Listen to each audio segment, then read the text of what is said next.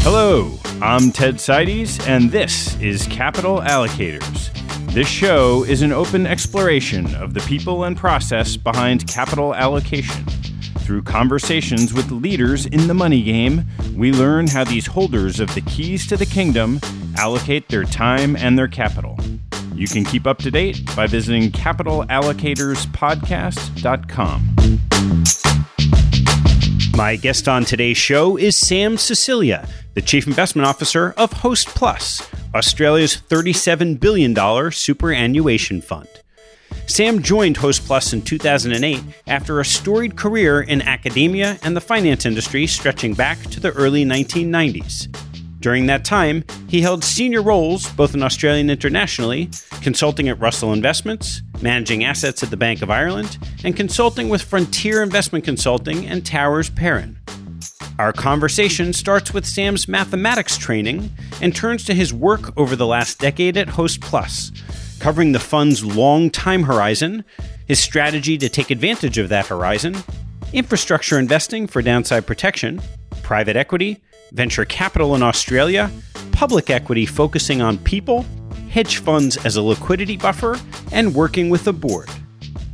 Please enjoy my conversation with Sam Sicilia.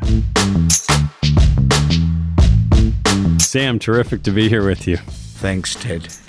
Why don't we just start with your background, go from there? I grew up aspiring to be an astronomer. I have early memories sitting in front of a black and white television on the floor of my primary school watching the Apollo lunar mission. It would have been 1969. I would have been just shy of seven years old. And so, as far back as I can remember, I was attracted to the pursuit of science. And ultimately, I completed a PhD in, in mathematics and theoretical physics but the dream of being an astronomer went by the wayside along the way. How did the mathematical study launch you into where you started your career? Well, maths is the bridge between science and finance. And so there was a time in the late 1980s and early 1990s the initial foray of the quants into finance, as misguided as that was by those hiring the quants, they seemed to believe, unbeknown to any of us at the time, on either side of that equation, that the advent of the personal computer and availability of computing time and the complexity of analysis of mathematics and the hard sciences like physics would result in an ability to get an edge in finance. And some of us discovered sooner rather than later that was never going to happen.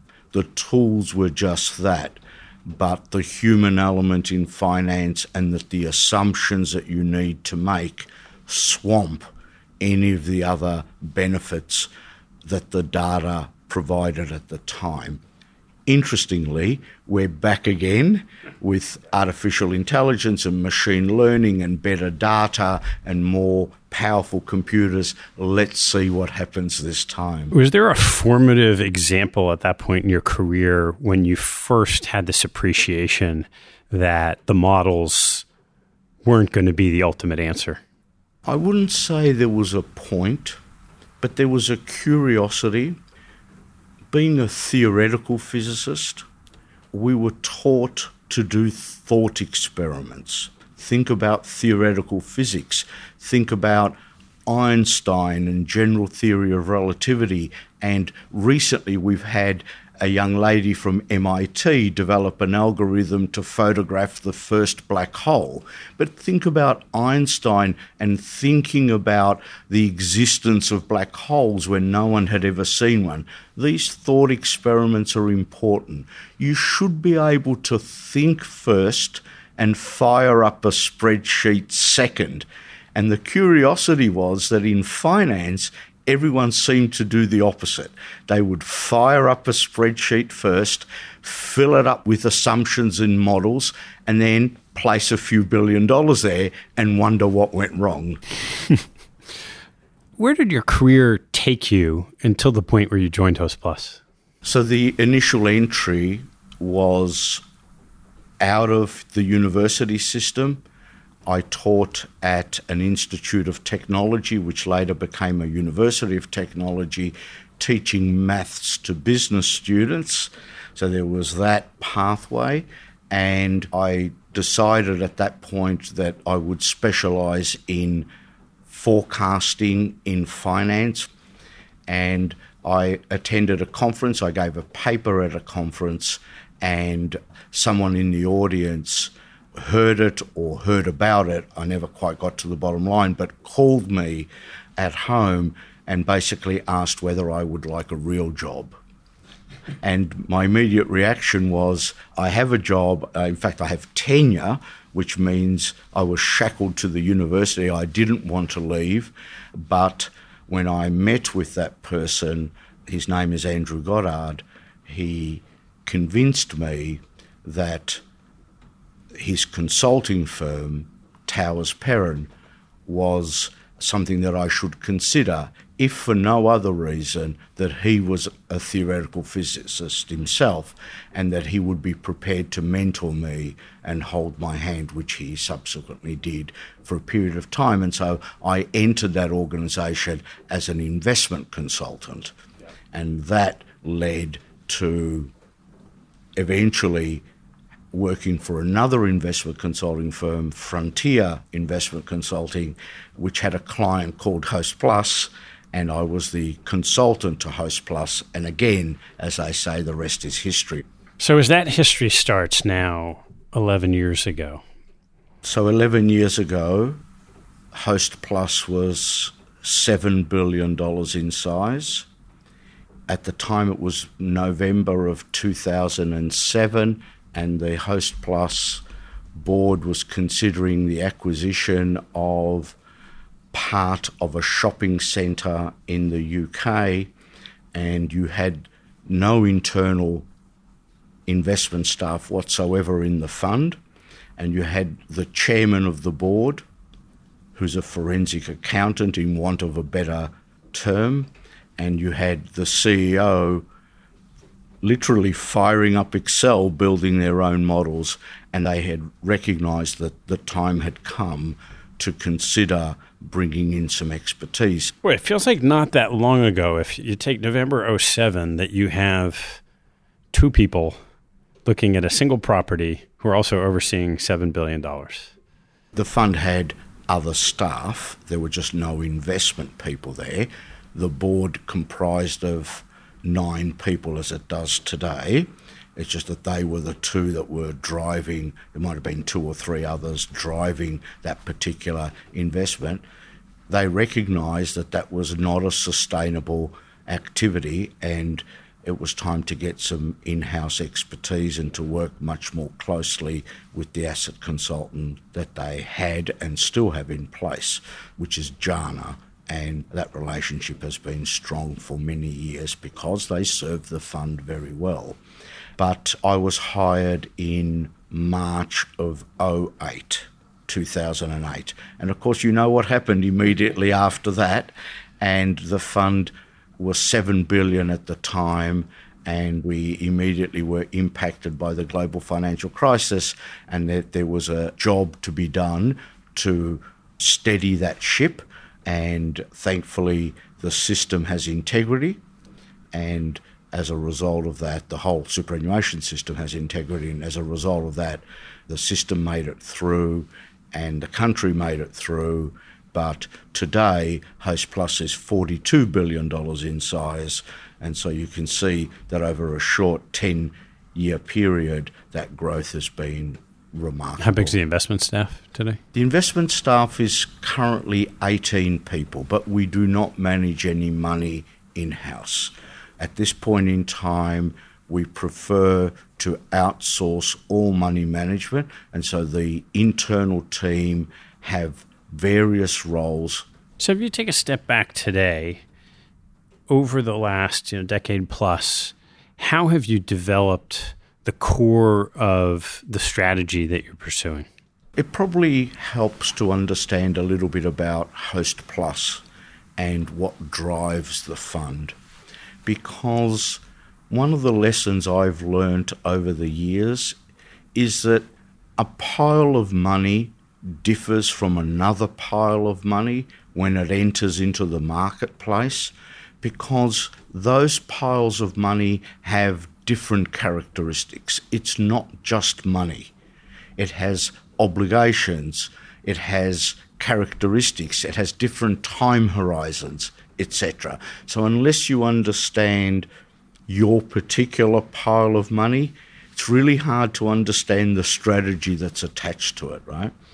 So, Host Plus is the national superannuation fund in Australia serving the hospitality, leisure, tourism, and sporting industry. It's a young person's industry. We have 180,000 contributing employers and 1.2 million members, average age 34. In a system that you cannot take your money out of the system unless you reach retirement age, which is currently 65, but more likely going to be 70 by the time they get there, or you die.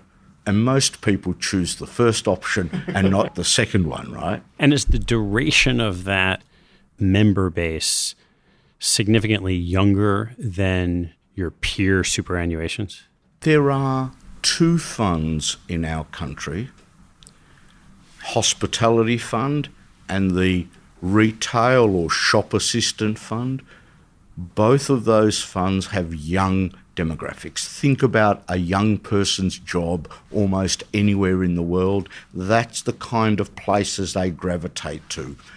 Waiting tables, serving coffees in coffee shops, or working behind a counter in a retail outlet. That's typical. About half of the first time job entrants belong to those two funds and every other super fund in the country gets the other half. So those two funds ought to capitalise on the time horizon that's attached to that young member demographic. Right? And so that time horizon can be 30 or 40 years. So ask yourself this if you have a young demographic, with a time horizon of 30 to 40 years. And remember, the fund never gets old. Individuals get old, but they're replenished by young people all the time. So the fund itself, because the industry remains young, the fund remains young. So as long as we remain industry specific, then that characteristic remains solid. And the implication for that is that whatever investment strategy we come up with is unlikely to change unless the demographic changes. So we start as a backdrop of that your particular fund has a long duration. Where do you take it from there? Well, ask yourself if you have a long duration, with a young, underpinned by a young demographic, and you have a huge positive cash inflow. It's a mandatory system, and so a lot of cash comes into my fund and not a lot of cash leaves. So the firepower to take advantage of any or all opportunities that come around. So in the last financial year, we had $8 billion of net cash flow come into the fund it's quite substantial. But if you had a fund with those characteristics, how would you invest it? And the answer invariably is capture the equity risk premium, equities, and capture the illiquidity premium, unlisted assets. Those two alone, because you can afford the time horizon, ought to be a winning strategy. So the characteristics of this fund means that you get given a home run, a free kick before the game starts every game. How can you not win under those circumstances? You could lose it by being careless, by doing poor due diligence, miskicking the ball, dropping the bat, whatever the case may be. But if you do good due diligence and you're careful, you ought to win. Time is a good lever. And this is what we find. So, over the last 20 financial years, Hostplus has been top quartile in 16 of them. And you can conclude that that's all skill, if you like. but that's a lot of flipping heads. So, something special is happening with a fund with that type of characteristics. How do you frame out return objectives in comparison to short or even medium term risks? So we're fortunate. The fiduciary system that we have has a board in place and a board that gets those characteristics, understands those characteristics, will understand the need to put a time horizon attached to the return objectives that's commensurate with your characteristics. So for Host Plus, our return objectives are inflation plus 4% per annum over 20 year periods. So, why am I focused on short term?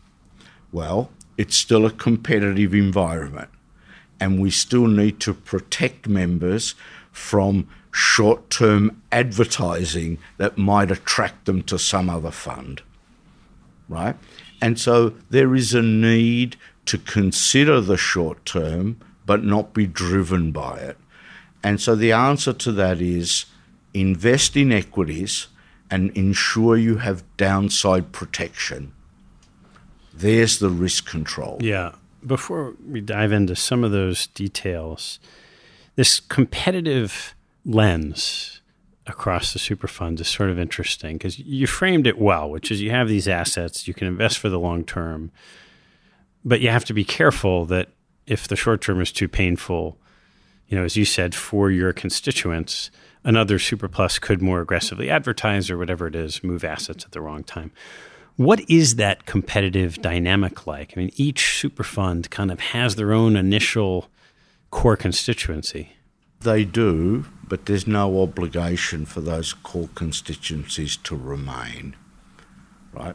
That's just the default that they are assigned unless they choose, but they have the right to choose at any stage. But back to your question about how do you handle the desire to be a long term investor, but the imperative to keep an eye on the short term? And the answer to that is it's always about risk adjusted return. It has to be. So ensure that you don't compromise on diversification ensure that you don't compromise on other sources of leakage of returns, fees, poor due diligence, any way that you could erode value that is in your control, you need to take action. And if you do all of those things in the right way, then the market will determine what the market delivers to you right? But it is incredibly important to have a board that is supportive and understands that landscape that you're operating in. I don't need to solve the investment problems for planet Earth or for other investors. I only have one pile of money to worry about, and that's Host Plus. And so it's just that characteristic that I need to worry about, and that characteristic has a particular dynamic. And if I can exploit that dynamic to their advantage, then why wouldn't I do it? Yeah. Are there benefits to Hostplus or Cbus or the others of effectively competitive growth, capturing market share or other clients? from some of the other super funds? Let's look at the landscape. Christian did a good job discussing the difference between retail funds and industry funds. He referred to retail funds as bank owned funds, for profit funds. So you can see why the answer there would be yes, there is a benefit to them that they are a for profit entity. So the more market share they can capture, theoretically, the more fees they can generate. And that story is not an uncommon one anywhere in the world, right? Now, let's talk about whether there's any benefit within the industry fund sector to compete with each other. Well, first of all, you can't help but compete simply by being in the marketplace together. So there's competition at that level. There's also competition for staff and resources. There's also competition for a bigger slice of choice assets. But there's a communal investment spirit amongst industry funds that doesn't exist amongst retail funds. Let me give you an example, a hypothetical example. Let's say an airport is available for sale. If we could get together a group of industry funds that are interested in taking different slices of capital of the equity slice of that airport, then we can take the whole airport. And if we take the whole airport, we can afford to get one tax advisor amongst all of us, share the cab fee, one legal advisor amongst all of us. Each fund would still reserve the right to get their own tax advice if they wish and their own legal advice if they wish. But I'm going to ask you, why would you do that? Why would you incur those costs? The assets the same. We'll all agree to use a substantial organisation to provide tax and legal advice, etc. And then it's hard to justify why I wouldn't trust Christian to attend on my behalf the airport meeting. I can't see how he could do something that would be of benefit to him and not to me. And so that communal investment spirit has served industry funds incredibly well to the point where we own two asset management firms. So 20 or so industry funds and almost 30 or so industry funds own IFM, Industry Fund Management Advisors or IFM Advisors, and who does infrastructure globally, and another entity, ISPT, Industry Super Property Trust, who does real estate. When you own those vehicles, and as I said, 20 or so industry funds own those vehicles, you can get preferential fees and you can deliver the fee saving directly to your members as a riskless return. How powerful is that? So let's turn to Host Plus assets. And how do you structure the portfolio? We decided that the way to invest our pile of money with that time horizon and that demographic is to capture the equity risk premium and to capture the illiquidity premium. And so 53% of our strategic asset allocation is public equities, listed equities. It's a combination of domestic equities and international equities, developed markets, and international equities, emerging markets. 53% in total. The other 47% is unlisted infrastructure, unlisted real estate, credit, hedge funds, and private equity. Importantly, we have no strategic asset allocation to cash or to fixed interest. Zero. It's not to say we don't have any cash, we have huge cash flows, just the SAA to those asset classes is zero. Our downside protection comes from unlisted assets. The volatility of the equity markets is dampened by the existence of unlisted assets in varying degrees, and that's not just a valuation lag. It's also to do with the quality of the cash flows that you get from those assets. Right? Ask yourself this: if the asset is an electricity generator or a water supply, how bad does the economic environment have to get before society decides to switch those assets off? Those cash flows are guaranteed. The returns may differ in a low returning world, everything goes south. Bad luck. Everybody gets that, right? But your cash flows are pretty much guaranteed under those circumstances, and you need to factor those in. Certain unlisted assets provide downside protection to equity markets. They are defensive in part. Usually, when you think about those, to some extent, property and real estate, and certainly that's how people view infrastructure. In those two areas, you mentioned you're using external managers. What's the split geographically? just under two thirds is offshore, and about 40% of it is domestic.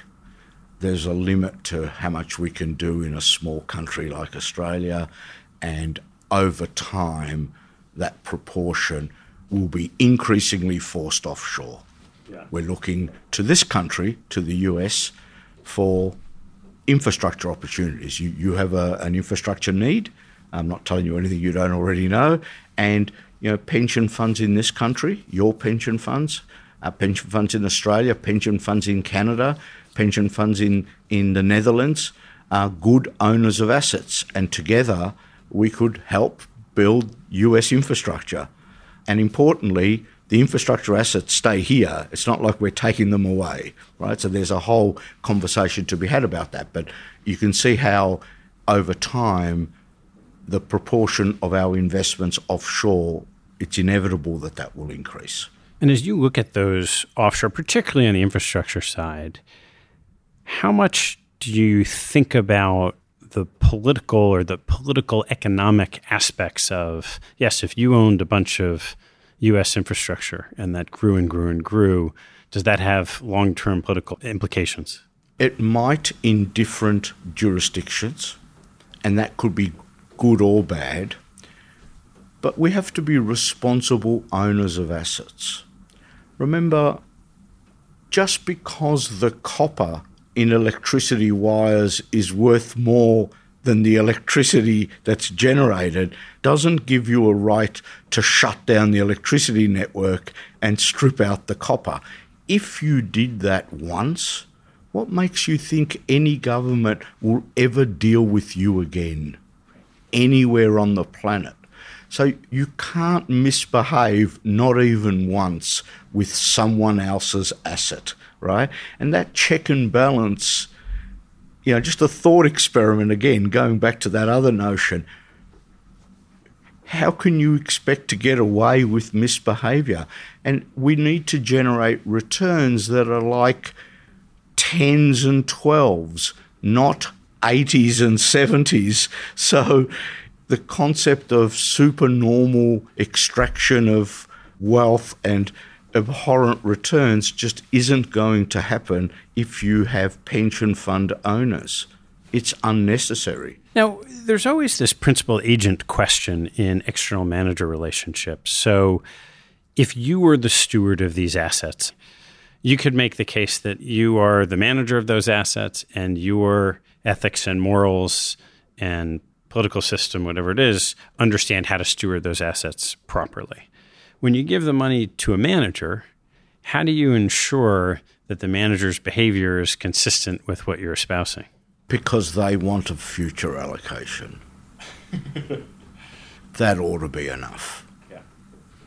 Let them misbehave, and they're not likely to get a future allocation from us or pretty much from anywhere else because pension funds talk to each other. Yeah. We do reference checks with each other. That ought to be enough. But I understand your question. Yeah, and the flip side of it is, as you had mentioned, if you trip up one time in another country, you may not be welcomed back into the opportunity. So, yes, that manager won't get your money again, but there could be some black eye on you as well. I'm just kind of curious how you think about that as a risk factor. There are bigger risks. I get it. I do get it. There's the opportunity for human beings to not do the right thing in every circumstance. You really can't be there, even if you had 100% internal management. You still need to trust your colleagues to do the right thing. And as you get bigger, you may have regional offices or offices in other parts of the world. That story starts to replicate itself and it looks like the scenario you painted earlier, sooner or later. So there are much bigger risks in the world to really worry about that can have an impact on you that are political or geopolitical in nature that have a higher probability of eventuating or if they do, the impact can be much more devastating. In those particular asset classes, what are the biggest challenges you're facing today in putting a growing pool of capital to work? So, today, we're seeing a lot of money that's been sitting on the sidelines, potentially bidding up asset prices, right? And a lot of people are saying, well, look at infrastructure, for example, it's been generating 10s and 12s and 14s for core infrastructure asset, and in the future that may only be sixes and eights and low teens. And should we chase that or should we not invest? And there's different schools of thoughts. And so as your pool of capital grows, and you don't find places to deploy it, then you are in fact just sitting it there in cash and it's a drag on investment returns. So the temptation to invest in infrastructure assets that are generating 6% returns, therefore diluting your portfolio return, is huge. But you should resist that temptation. That is not a good idea to go down that path. It's better to find some other way to deploy that money rather than chase down the returns and erode them away. So I'm a firm believer in that. One way of doing it is to go up the risk spectrum. So close that infrastructure portfolio, open up a new one that now has development risk in it. And so you can start to see how you don't need to take up the 6% operating asset. You've moved up the risk curve back to your 10s and 12s, but you're taking on more risk. And so you might say, well, why are you doing that? Why are you taking on more risk? I'm saying, well, because all you can get is sixes and eights. And if all you can get is sixes and eights, then you have a choice. You either take it or you don't but complaining about it isn't a solution. Yeah. Well, okay. you know, the tricky part of that also is okay, you move up the risk curve to get 10s and 12s. But in the environment where your purchased assets of 6 to 8 are 10s and 12s, the development risk might be 14 to 16. So you're still taking the same level of risk and potentially pricing in a lower return expectation. Everything changes, right? Everything changes we're looking ahead and we're assured, and by all estimates, I think this is right, that we're going to have low growth for much, much longer. That's fine. My argument is if 3%, for argument's sake, is all that is out there to be gotten, then go and get it. Right?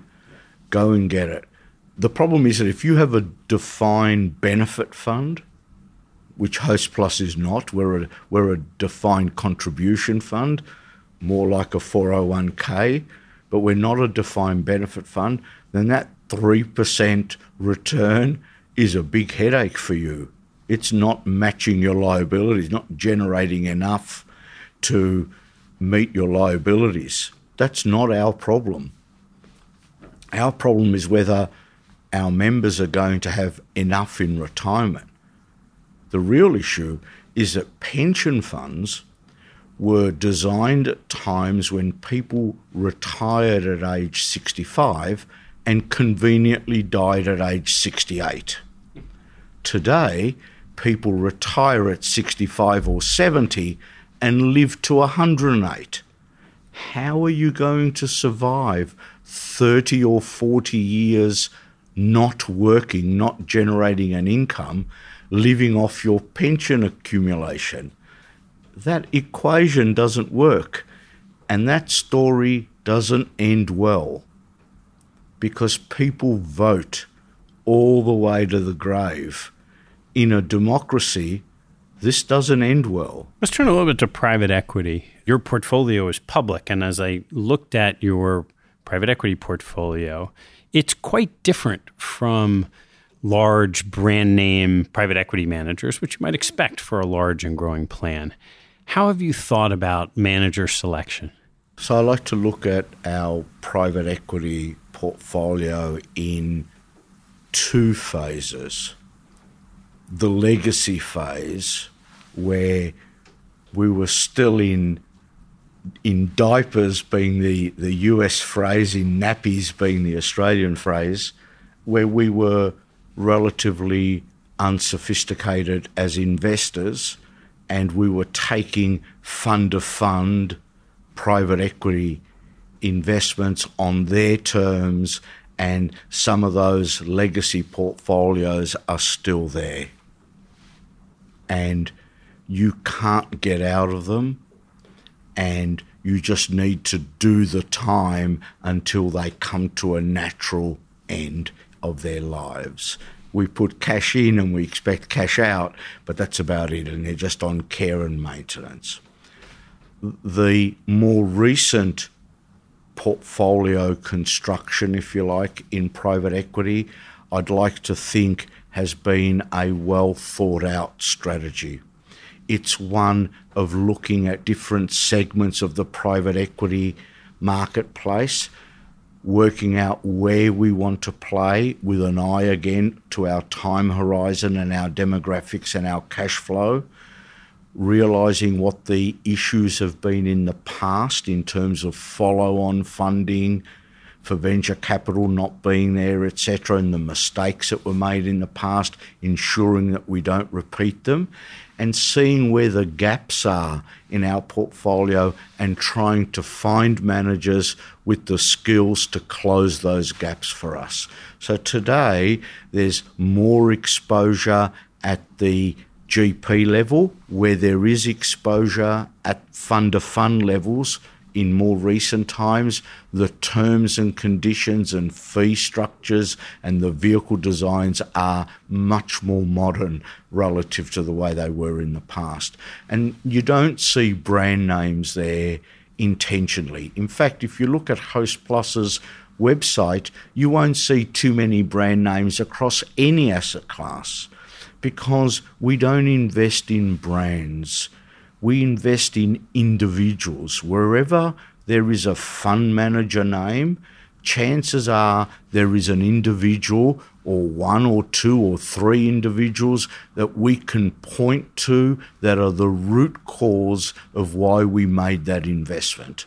If you know why you make an investment, then you have a ready made reason to get out of it if that reason changes. Performance is never one of them. How do you go about articulating those non performance purposes when you go into the investments? Let's start with the investment manager. Again, you can lead by example. We have quite a number of relationships that are 15 and 20 years old. And we say to each of our fund managers if we invest with you, then expect us to be there for the long haul. Look at our cash flows. Look at our time horizon.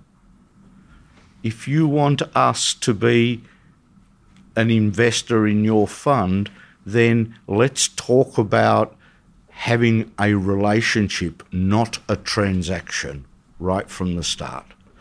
And in some asset classes, like private equity in general, or private markets, but private equity in particular, without a relationship, we won't do the investment. Relationships are 95% of the driving force. People underestimate how important relationships are in private markets. I'm convinced of that. Completely underestimate the importance of good relationships. the internal team at Host Plus understands that we are a relationship based organization and we have relationship sourced managers. Managers that we have been introduced to because of other relationships, that the alignment is huge and the incentive for them to misbehave, which is always low for the reasons that I outlined earlier, is even lower right from the outset because of those introductions and those those other hooks and attachments. We like doing business with those types of entities. Preferential fees, preferential terms, preferential deal flow. There's any number of benefits that come that way. Remember, these are private markets, right? And then incredibly grateful to in having a board that understands all of those dynamics, that has experienced the benefits of those relationships and can benchmark events that take place and the subsequent benefits to Host Plus and Host Plus members. Again, you know, a 10 basis point fee reduction is a riskless return to Host Plus members every year, per annum, forever.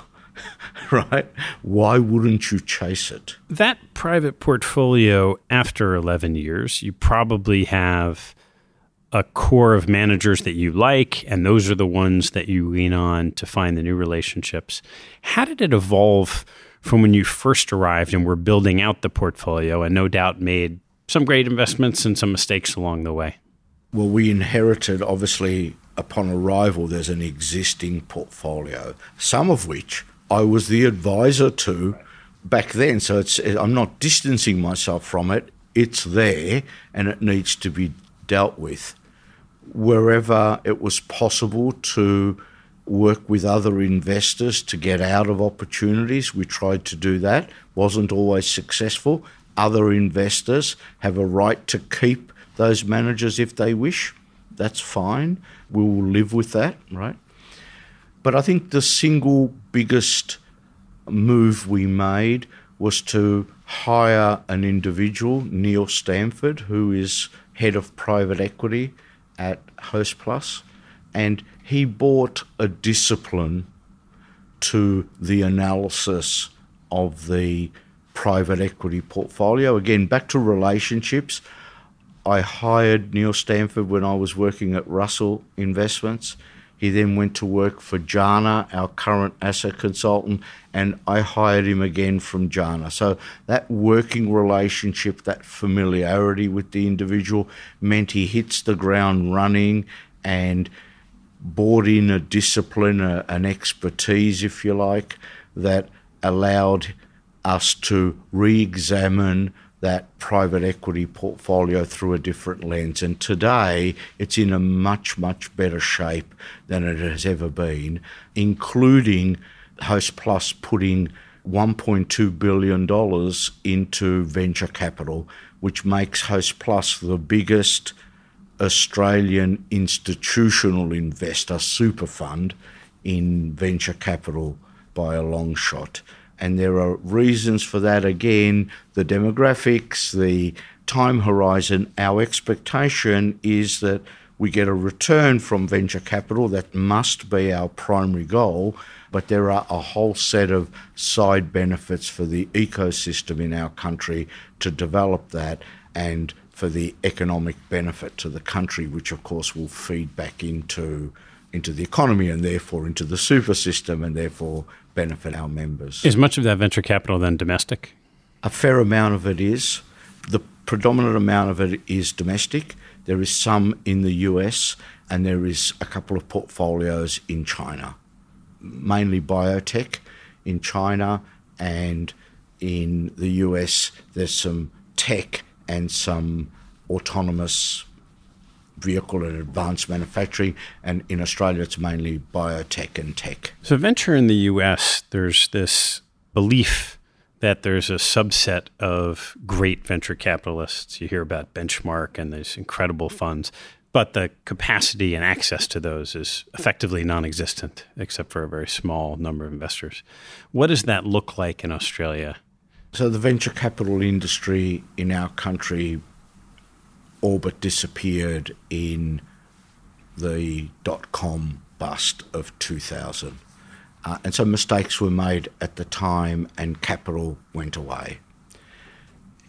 And today, it is a growing industry, and it's growing for a number of reasons. One, the pension fund industry is big, and so it can start to put money there as we have, and a number of other pension funds are starting to put money in that direction. The Future Fund, I think you interviewed Raf Arndt, who I know reasonably well. He mentioned venture capital in his session with you. So that industry there is starting to pick up. The second reason why it's starting to pick up is that if you are a venture capitalist in Silicon Valley or in other select number of other parts of the world, you know, real estate is expensive and talent is expensive. And Melbourne and Sydney and Adelaide and Brisbane aren't the worst places in the world to live. And so you could think about wanting to relocate your family there and it's not such a bad lifestyle. And we're getting flows that way, and it's evidenced by US investors putting money into Australian venture capital managers, and that signals a difference this time round. And so that is the the winds of change, if you like, that I think means that the industry, provided it doesn't it doesn't suffer any adverse events, that the industry is here to stay now. So it's a pleasing outcome. So let's turn a little bit to how you're thinking about attacking the half of the portfolio a little more in the public listed equity markets. What do you look for in managers? Let's start with my former profession. So, consultants look for the proverbial set of P's, you know, people, performance, whatever, right? There's a set of characteristics that they try and extract. And some of them sit there and interview the manager about the securities they hold and the reasons why they hold those securities and the time that they would dispose them, the sell discipline, and you can go on and on and on about all of that. And all of that is important, but somewhat important. To us, the key driver is the single question who is going to manage our money and what keeps them at that firm has nothing to do with the brand of the organization. It has a lot to do with the personal circumstances of the individual concerned. And so the asset consultant in this case, Jana, spends a huge amount of time referencing and cross referencing and examining and cross examining the individual about their personal circumstances, trying to look into, get insights as to what keeps that individual there. Because, irrespective of that individual's skill, or the characteristics of the organisation or the systems that they might have in place. If that individual leaves in a month's time, you don't have that skill set in the manager that you have just contracted with, right? And so that personal element is hugely important. How much money do you earn? How many kids do you have? What schools do they go to? What are the school fees like? At what stage are you at? What car do you drive? Is it mortgaged? There's a whole set of you have a right not to answer those questions, but you're not getting our money. It's pretty simple. So huge focus on the person. Huge focus on the person. Not at the expense of the other stuff. You need to do the other stuff, right? But the other stuff doesn't drive the outcome the person drives the outcome, and it could be one or two people. And of course, if it's a quant team, let's be real here, right? whatever, right? I get it, right? But that's not the group we're discussing here. We're discussing what really matters. And for us, I can pinpoint a particular individual or one or two individuals that drove the decision to make that investment. It's a relationship game. And is there something special about the ones that you choose to invest with compared to maybe ones that fit all those characteristics of stability and motivation, but you choose not to? Yeah, it's a question we ask the manager. What's special about you? Yeah. What do you have that's special? Or is this just a me too competing for attention type product that you have? You know, there's any number of these products that you're offering out there the best answers are there's only one me, and here's why I have this skill set, and here's my insights into things, and here's why I'm committed to this business, and here's what keeps me here. So, if you take a step back, the public markets have evolved a lot in understanding what risk factors you're taking when you invest in any particular manager in the portfolio they put together. So, on the one hand, what you're describing is a very qualitative assessment or one person's assessment of their self and their advantage. On the other hand, you come from a maths background. How do you put those two things together when you're thinking about your public equity portfolio as a whole and what really is value added? Yeah, the biggest change I've had in my life has been the conversion from believing quant is more important than qual to today believing qual is more important than quant, right? It's just one of these things that evolves over time. You can do the numerical analysis on a portfolio and come up with conclusions and you can make decisions based on that portfolio. In fact, you could make hire decisions based on that analysis without even meeting the manager. Good luck with that. That's my view. Good luck with that strategy. It's not that sophisticated and there isn't that level of precision. And we fool ourselves in finance in economics in believing that these systems are like physics. They're not deterministic. You repeat the experiment in finance and economics, you get different outcomes. In the hard sciences, you expect the same outcome every time, right? And so we believe that we've modeled it right. We have risk factors, we have factor analysis all over the place. And it's the assumptions we make in those models that end up killing us. And one of the things that physics teaches you really well is that assumptions matter. So when you put together this portfolio of managers, both domestically and internationally, how do you frame out what risks you're willing to take to beat the market when your default is probably you could just own the market. You'd use index funds. So we believe markets are generally inefficient, certainly in private markets, but even in public markets, there are pockets of inefficiencies, and therefore there's a case for active management. And this is not a time in, in our conversation, Ted, to discuss average returns because the average tells you nothing about the outliers in the cohort. We want to be the upper outlier. Someone else can be the lower outlier, right? Yeah. So I don't want to know about average returns being no better than the index. That might be true, and that's a statistical fact, but so what? It's the distribution I'm interested in and who's in the top decile and how can you get there.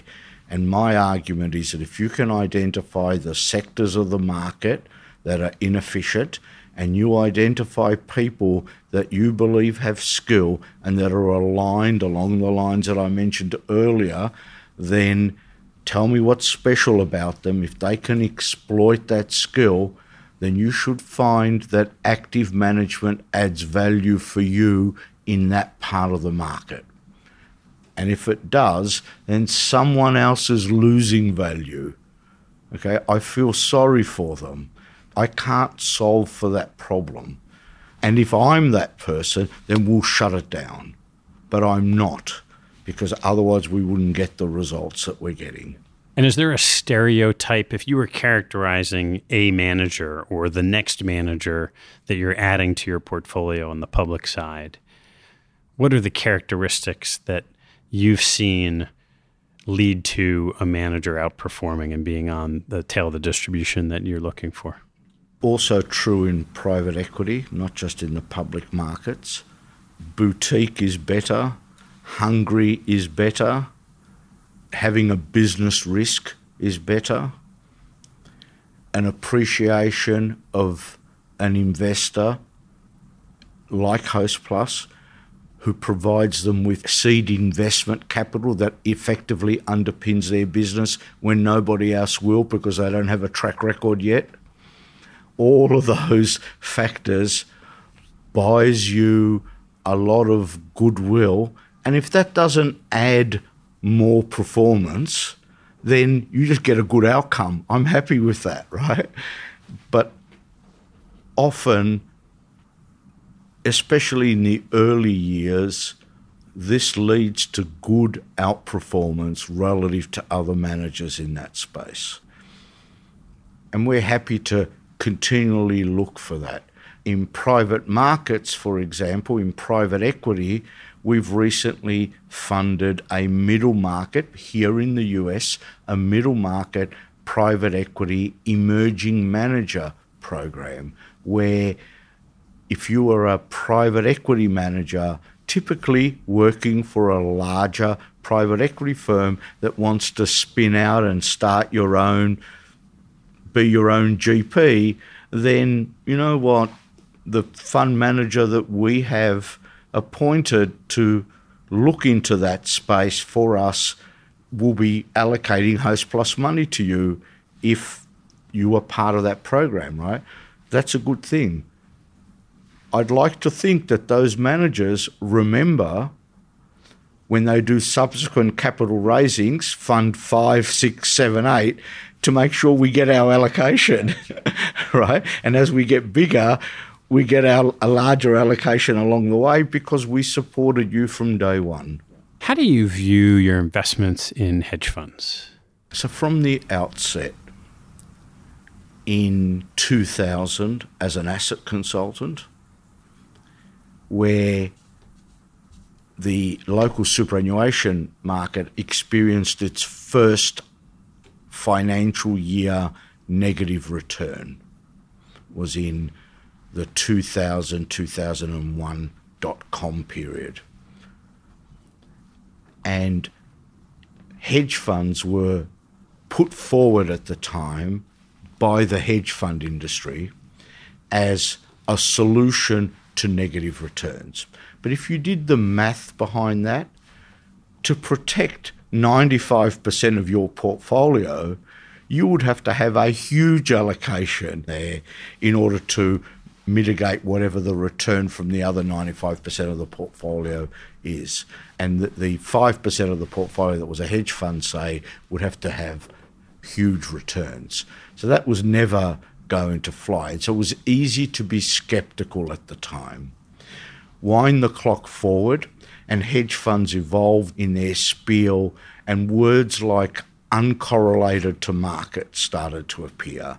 The problem there is, of course, that they need to be uncorrelated to markets when it matters, not on any particular day or week, but when markets drop 40%, it's that day that I want you to be uncorrelated to markets, right? And so we found in the global financial crisis two events took place. Some market neutral funds, as uh, as one hedge fund manager pointed out to me, seemed to be neutral to not much other than due diligence. And the second factor was that they had no gates, and so everybody used the hedge funds as ATMs, and they had a liquidity drawdown. And sadly, they're no longer with us. So, how do we view them today? Today we view them in the following way, and remember, I only need to solve for Host Plus's capital. Because I have 53% of the fund in public equities and 47% of the fund in illiquid stuff. The question is if equity markets were to drop 30% overnight. Where do I get liquidity from to take advantage of that drop? I don't want to cry about it. It's happened. I want to take advantage of it. I can't sell my equities, they've just dropped 30%, and I can't sell any of the unlisted assets. And so we looked at hedge funds again through the lens of can they provide liquidity at that time, remembering the lessons of the past, such that we can tell them up front that our intention is to draw down on you if such large events took place and then to replenish you again with our huge cash flows. And so we've put together a portfolio of almost $3 billion at the moment, but it's growing, of what we call liquid defensive strategies. Now, they are lowly correlated with equity markets, but in stress times, that correlation could approach one. Let's be frank about that. But if it's less than one, then we're prepared to sell that portfolio to take advantage of equity market drops. What's in that portfolio? You have insurance linked strategies, you have some long short strategies, you have some market neutral strategies, you have a, a, variety of hedge fund strategies, if you like, that are in there that individually may look odd and may perform in odd ways, but collectively do a particular job, and they're all gated to some degree. So they're probably 30 days liquid or 60 days liquid or 90 days liquid. And we know what proportion we could put in redemptions and get some of that back over those periods of time. If the markets recover as they did from December last year to January this year, then hey, you know, there's been an opportunity cost, but not much more. Just move on, right? But if it's a persistent drop, then you might want a dollar cost average in. And as your 30 day money comes in, put it into the equity markets. And as your 60 day money comes in, put it into the equity market. So we view hedge funds playing that role rather than protecting the portfolio from the volatility of equity markets. Our unlisted assets have that role. What's the structure of your team? We have 18 people in the investment team. Four of those are investment operations people. They are critically important to the investment function.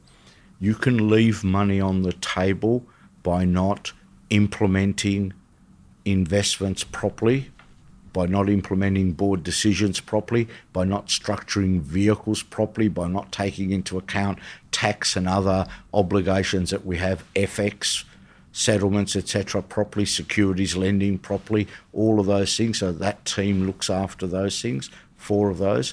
We have one legal person, head of legal, and she's hiring another person. So there'll be two soon in that team. Again, that's critically important because otherwise you have people like me playing amateur lawyer, reading external legal opinions about investments without really having a legal background. I don't want to be in that position. And the rest of the team, asset class heads, one asset class head, plus one analyst in each asset class. So it's a lean and mean team, if you like. And I have a deputy CIO, which is the best thing I've done in a long time. How do you guys go about making decisions? So we have a, a fiduciary operating model. The board makes all investment decisions.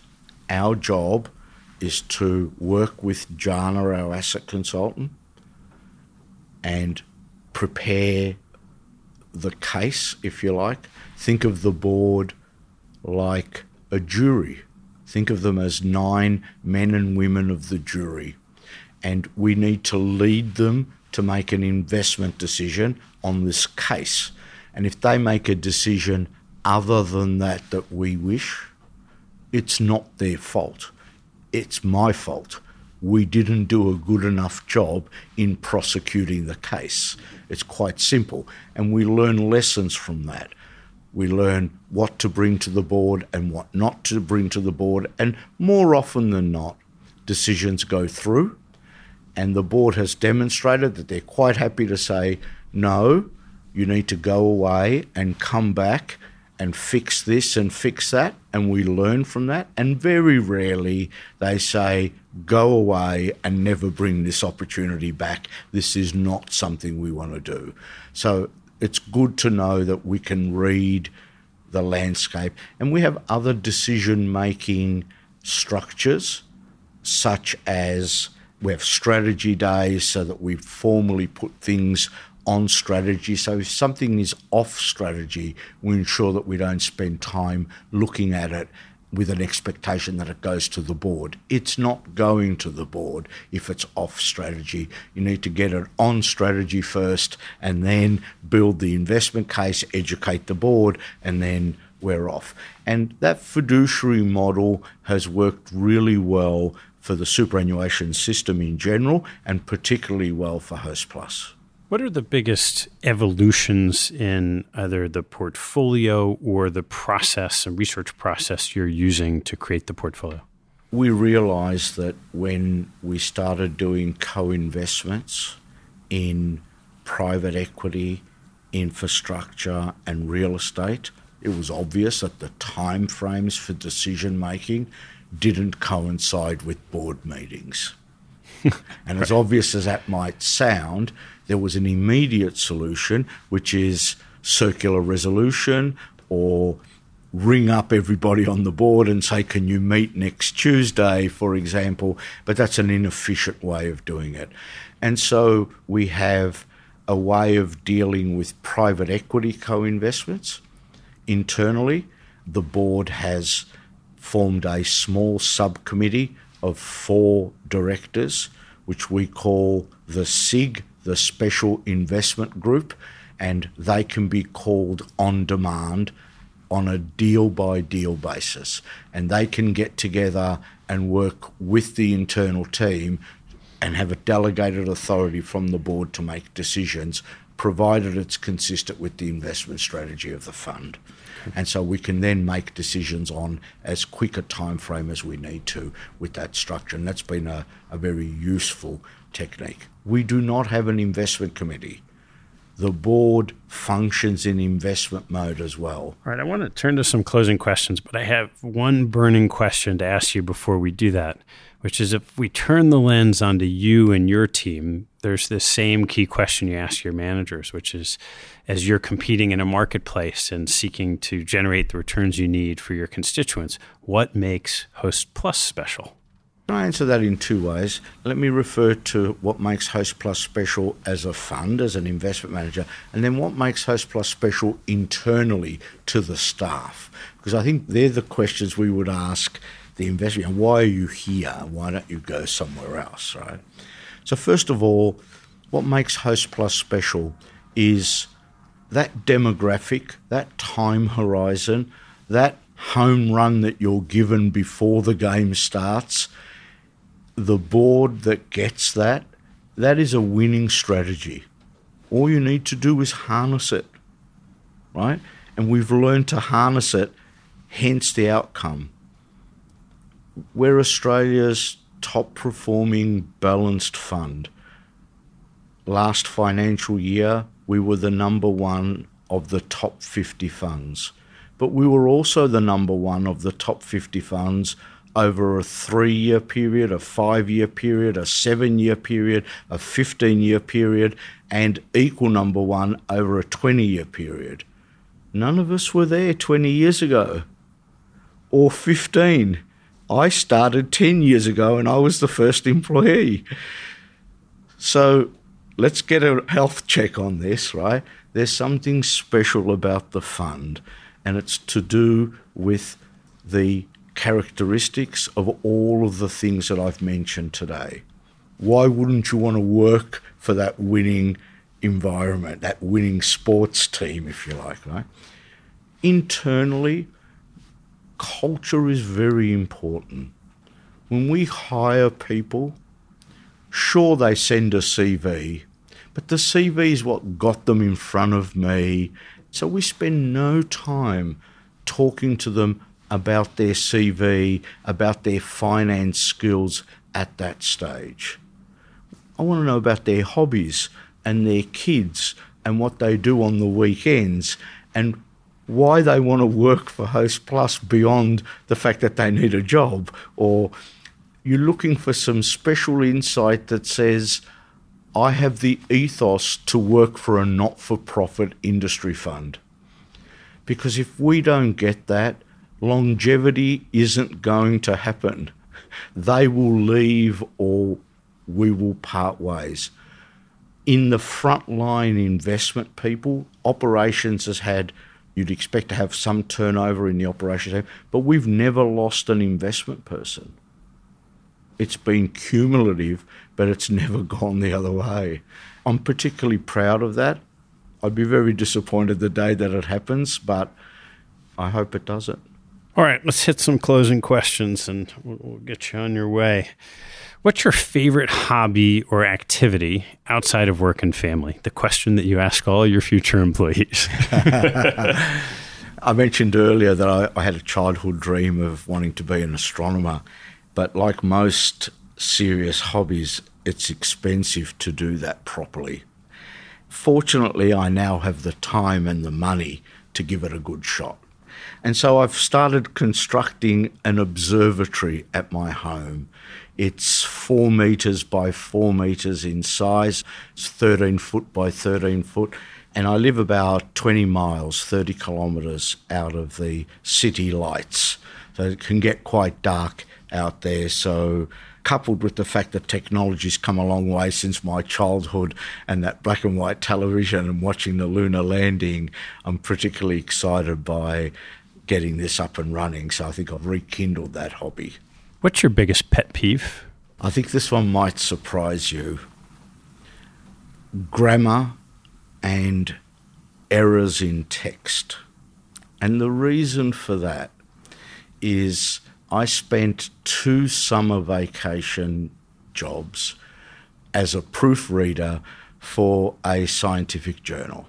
You got paid per error that you detected.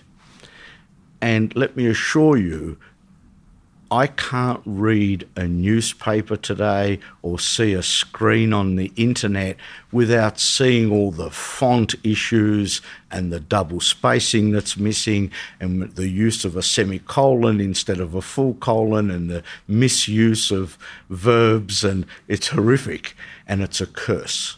And so my pet peeve is when I see these things, I can't help but want to circle them on the page. So I need to ask you about this one because I used to always be a double spacer.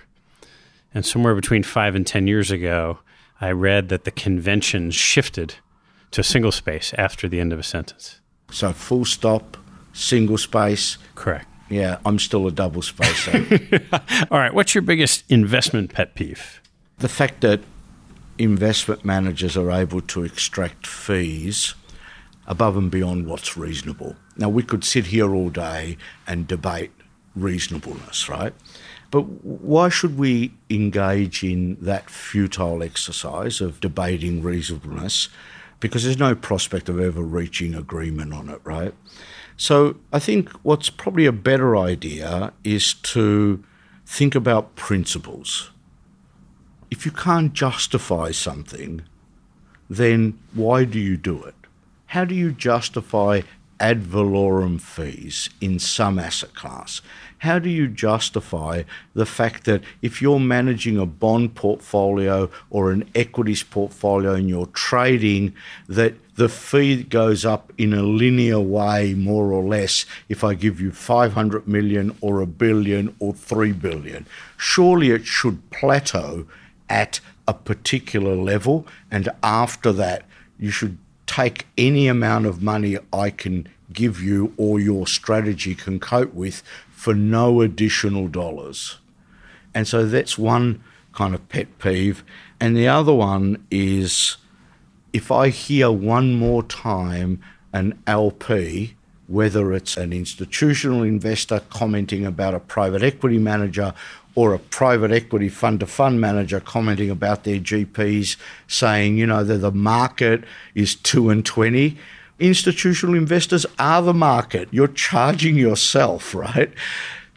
Who is going to change that? Who is going to take action to finally put an end to 2 and 20? Who do you think? Well, where is the power? Without your allocation, they can't generate a fee. I'm just asking for everybody to have that view. The power has to lie with the buyer. And you know, we can go into scarce resources and yeah, skills all you like, but anyway. What teaching from your parents has most stayed with you? My father used to always say, never forget where you came from. And my parents instilled a sense of fairness and social justice in all three of their children. It nudged us to always try and do the right thing. So I grew up in an environment of social values, and today I work in an environment that's tempered by social values. It's underpinned by a social contract. We call it the superannuation system.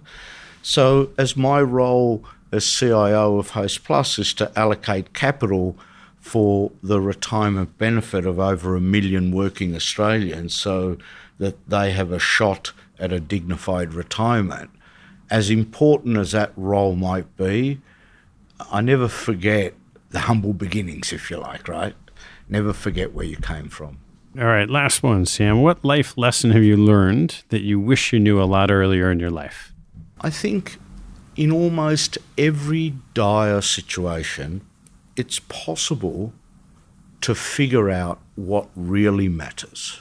Sooner or later, you'll figure out what really matters. Once you determine what you're able to change, then you should focus on only those things. There's no point stressing about the things you can't change. I wish I had have learnt that much earlier. Sam, thanks so much for taking the time. It's been my pleasure, Ted. Thank you. Thanks for listening to this episode. I hope you found a nugget or two to take away and apply in your investing and your life. If you'd like what you heard, please tell a friend and maybe even write a review on iTunes. You'll help others discover the show, and I thank you for it. Have a good one, and see you next time.